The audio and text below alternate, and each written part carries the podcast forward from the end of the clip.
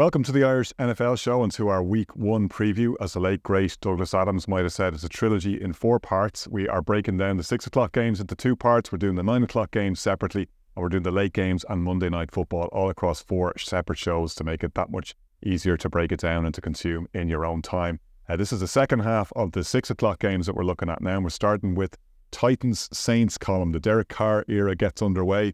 Um, have they got a fast car?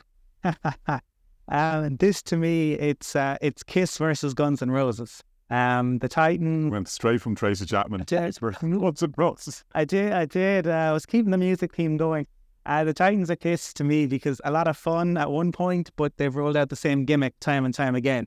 Um, we know what it is. It's Derrick Henry. How many touches can he continue to take? It's Ryan Tannehill. Um, and they keep choosing QBs as a replacement, but then they never seem happy um, with the the replacements. So I'm not entirely sure what they're doing there. Um, the the Saints are Guns and Roses for me because they've had moments over the years, incredible standout moment, um, but they keep going, keep going, keep going, and it's the the law of diminishing returns. I do think Derek Carr is an upgrade at QB for them, but how much more can you continue to get out of that defense would be my concern. Uh, Lattimore will be fantastic, I've no doubt, but you worry about safety. Um, and at pass rush, like, can continue to rely on Cam Jordan? Um, I, I, think they will have enough uh, for to get over the line at home against the the Titans. Um, but over the, the course of the, the season, they'll be competitive. Um, but Dennis Allen is my you know concern there. Like, can can he take the ne- the Saints to the next level? I'm not entirely sure. Um, but I I think the Titans. I've said it on our um, previous show. I think they probably should have gone to rebuild rather than retool. Well, and you have the Saints marching all the way to the NFC Championship game, famously. So surely they start that march by taking care of the Titans at home. I would think so. Yeah, yeah if we've spoken our South preview, the NFC South preview around, we're not entirely sure. This again, it's a little team you traveling to that kind of five or six team piece where you're just not sure what you're going to get from them, and it's probably the same going into Sunday. And then it comes Sunday night, they win. We'll be saying Mike Vrabel again why did we dismiss him and why did we dismiss him as a coach with, with a bunch of players? We touched on their pass rush has to really be established again and get back to what we saw a couple of years ago when they were the number one says. But um, I don't think they did enough on offense to go up against this Saints team. I think this Saints team will come out hot at home, and I think Derek Carr will, you know, will be, you know, looking forward to this new opportunity. And I think with a point to prove, yeah, I am high on the Saints, but even taking all that away, I look at this game, and like the Saints do have a strong defense. If you get back to the defensive at home, the crowd will be well up for this game. We saw last year it wasn't really the same. It wasn't that same opposing field when they were playing at home against certain teams. I think we'll see week one a boisterous crowd. I think they'll they'll welcome to a victory, and I think they'll, they'll put up points on this defense. And can the Titans live with them? I don't think so. I think Olave and players like that when will be having big games on Sunday. And look out for Williams, their new free agent acquisition, a running back from the Lions. I think he'll start the season strong. Brandon Mike Kamara, you know, they'll be, you know, is he, is, there's a suspension there in play as well. So for me, Saints win and win and win is going away. Two pretty strong defenses taken uh, the field for the 49ers Steelers game Colum, with including the newly minted at the time of recording best paid defensive player in football, Bosa for the 49ers. He held out and he got paid. Yeah, uh, used the leverage really well. Uh, deserves to be paid given what he's capable of, can take over a game, can wreck it. Um, when I was thinking of these two teams, uh, I went. Uh, oh, he, you know, he's a monster. Like, you know, and uh, I mean, when you can compare him to his brother, they're they're both, you know, fantastic talent. But Nick stays on the field, um, and he and he gets it done. Can Joey stay on the field? Serious amount of plasterboard in that home. can you can you imagine? Um, but to me, these 49ers, they're like the traveling Wilburys, right? Because it's a veritable who's who. Uh, when you look at the the starting lineup, anyway, and the pieces, they have all the pieces right now. No, there are no injuries. Um, the question is around Brock Purdy. Um, but they're going up against the Steelers, who I compare to the Highwaymen, uh, another super group, but who are going to look to pick your pocket, right? Mike Tomlin, we know that the Steelers treat uh, training camp different to every other team. They they're in full pads, they tackle, they treat it like a game, and going into week one, that can take teams by surprise.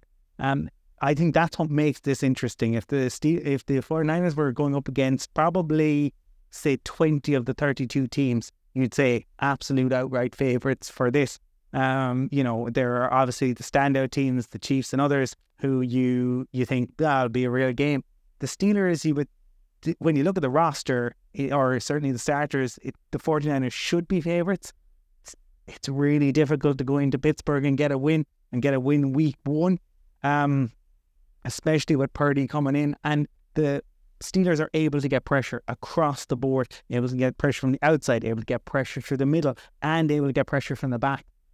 I'm gonna go if if it, maybe it's a Claxton Brian, maybe it's a surprise. I think Mike Tomlin and the Steelers can get the the win. I think keep an eye on Minkah Fitzpatrick, who's going to be looking to pick Brock Purdy off.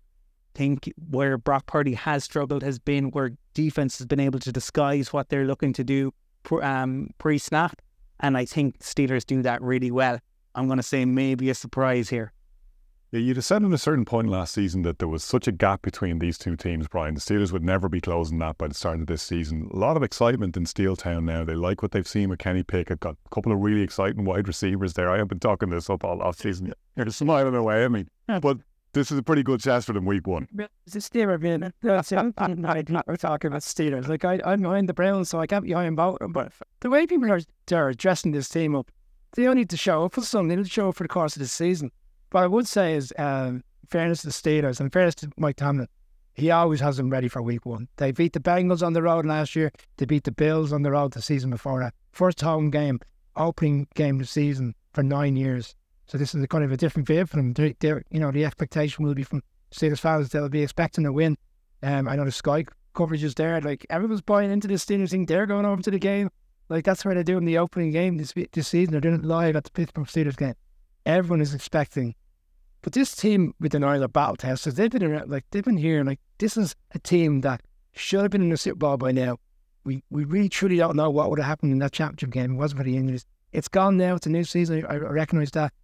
Be interested to see how Bosa is. You know, you read all the reports that he's been doing his own preparation. He's he's ready to go. You know, he's going to step in. I'm not entirely sure that's that's really what we're going to see. It's very difficult to play no matter how fit they are and how ready they have to play. You know, if they're away from the team and everything the team has been scheming up for a particular game. I mean, the plans for this game would have been put in place for weeks. Still picking the Niners because I had the Niners going to the Super Bowl. I think, like, I keep talking about Brock Purdy and how impressive he was last season. It's a brand new season for him. He's going to be ready. McCaffrey's going to be fully fit. Kittle's going to be fully fit. Like, on paper, the Niners should win. But again, if the Steelers are fully prepared, I'm going to buy myself back to the Steelers here. I'm going, I'm going to the Niners. I still think of the two teams who will be prepared the most, I think it'll be a tight one, but I think the 49ers will find a way to get out of the way. No, I have Niners in the Super Bowl, so I better back them in this one, despite my my hyping up of the of the Steelers. Colum Cardinals Commanders. We should be done with this one in ten seconds. Clearly, the Cardinals are tanking, and this is a good place to start. Um, well, if we're going through with musical references, the Cardinals are the Fire Festival, essentially, right? Um, I mean, uh, everything that has gone on this off season uh, that you're hearing about Gannon, um, the advantage of not naming a QB, getting rid of Colt McCoy. It's it's really it's all so strange. Now we hear Michael Lombardi talking about they're going to keep Kyler on the pup for the entirety of the season because they're worried that you know he could get injured and then they'll be on the hook for even more money. Um, for the Commanders, because everybody wants to trade for a quarterback that's going to break if you take him out of the box. Yeah. Uh, I mean, look, ever. I mean, you, you go back. This is the Cardinals team, though, who were 9 and 0. Like, lest we forget, at one point, just a couple of years ago, they were 9 and 0. And then it all went wrong. And there was a new contract. Then there was the clause. And it's just, it keeps going wrong. every time you hear the Cardinals in the news, it's like, oh, it's another bad news story. It's another bad news story. And that used to be this other team who were, like, had the worst owner in the league, bar none which is saying something in a league that has some truly terrible owners. Um, but I referenced. I thought you were going to go off on one there. You had your Jim Irsay pre-season rant. I thought we were going to follow it up with the Snyder verse, right? no, he's gone. Um, and the way I'm looking at it, reference Joy Division New Order earlier, I feel this is New Order, but truly a new order because they have somebody in there now who's actually going to invest in the stadium. They're not going to have raw sewage flowing through the stadium on top of fans, lest we forget that's a real thing that happened. Um, so I I think new it's going to be you know a feel good factor. You saw the fans show up for training camp I expect that they, even with Sam Howell, um, you know, he couldn't have probably asked for a nicer start. To me, it's the Commanders and the Eric Bieniemy stories disappear for at least a week. It's game of salt out. First Commanders home game to set out was like 20 years. So that, that says it all. But obviously, the, the fans are buying into a new chapter for this team. And obviously, the new ownership that Colum was referred to. On the Cardinals, like every year when new head coaches come in and you get to see the coverage, and every team does a great job marketing their team and they put out all the various different content. I don't know if you had the opportunity to watch the one recently with, with Jonathan Gannon about people getting the bus in and people driving in and people coming in and all different modes of transport and trying to inspire these guys. It was very flat. Um, and new, normally when you see a new head coach and you watch the content, you say, God, I can see what a team could do well. Don't necessarily have the players around them, but you can understand what teams do well. And even watching that, it wasn't inspiring whatsoever. So I can only imagine what Cardinals fans are taking going into the season. It, it, this time next year, we'll have Caleb Williams come along and watch us lose as many games as it takes to get there. and I've, I've listened to a report in the week that even if they do get it next year, because of the nature of the contract that they, you know, in madness that they gave to Kyler Murray, they're on the hook for something in the region of $80 million. So they even can't even allow him to move off next year unless someone's going to consume that contract, which no in their right mind is going to take that on next year. So they might be stuck with Kyler Murray next year, showing him the ropes the bearing in mind this is the guy last year, this time last year, who was openly coming out and saying, I'm not I'm I'm looking for stipulation contracts around I said the Cardinals want the contract stipulations around how much time and effort he's going to put in on the tablet. I mean, it's a complete and absolute mess. Um, as I said, the only reason I can see the Cards winning, winning this one is because I was in St. John's Park today and I happened to see um, a bit of paint on the wall saying Cards. I said, oh, maybe that's a sign, but it's, it must be an Indian sign because I think uh, the uh, former Redskins uh, team will win on Sunday and win convincingly the Commanders all day long. Meanwhile, Colum, the other Maryland team, the Baltimore Ravens, uh, taking on the, the Texans. That's a baptism of fire for CJ Stroud, another rookie quarterback making his first start. Uh, Lamar Jackson and the Ravens, you'd expect to be fired up. New offensive coordinator in town, new day, and they're going after it. Yeah, um, and I was thinking on this one, and um, what came to mind was uh, Tina Turner and her return with What's Love Got to Do with It, right? Uh, which some would say applies to uh, a different game uh, this weekend. But if you think about it, Tina was an absolute superstar, right? Then she married Ike. Then I turned out to be, you know, um, domestic abuser. There was all that situation. She disappeared for a time, and then she burst back onto the scene with one of her best ever songs I think that's going to be the Ravens and Lamar Jackson. I think Lamar is going to burst back onto the scene this season. I think you're going to see a different side of Lamar. I think they just didn't allow him to be the quarterback that he can be. Uh, he, you'll still see Lamar running, but I think you're going to see Lamar throwing an awful lot more. I'll keep going back to it. Vic Fangio said that Lamar Jackson compared him to Barry Sanders. Um, and then he, he said, we're, we're gonna we're not going to allow him to run. They didn't allow him to run. They did stop Lamar running that day. Lamar beat them through the air, over 300 yards on a Vic Fangio defense. Lamar is fantastic.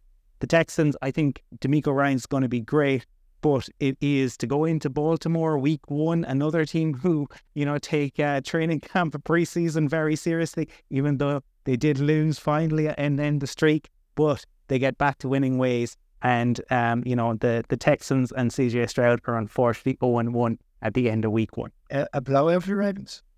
Oh, I don't know, but I don't know because DeMeco Ryans is gonna he's gonna be scheming things up. But I, I would expect the Ravens to win two touchdowns. The reason I ask is I took time out to watch our good natured week one way too early picks in the summer and used to said Ravens squeak past the Texans in week one. Not for me. I think this one is uh, I think CJ Stroud is in for a tough, tough start to his to his NFL season. Like Baltimore is a difficult place to go at the best of times to get a victory. Lamar Jackson, there's good feel about the Ravens at the moment. Bateman back fit. Oh yeah, Beckham's there.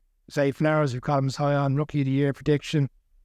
If this defense is a defense we've seen Ravens play at home, hard to see how they could live with them. So, to a difficult start for some of the quarterbacks this weekend. I think the Ravens are probably going to be them, for me, to be them standout victories of the weekend.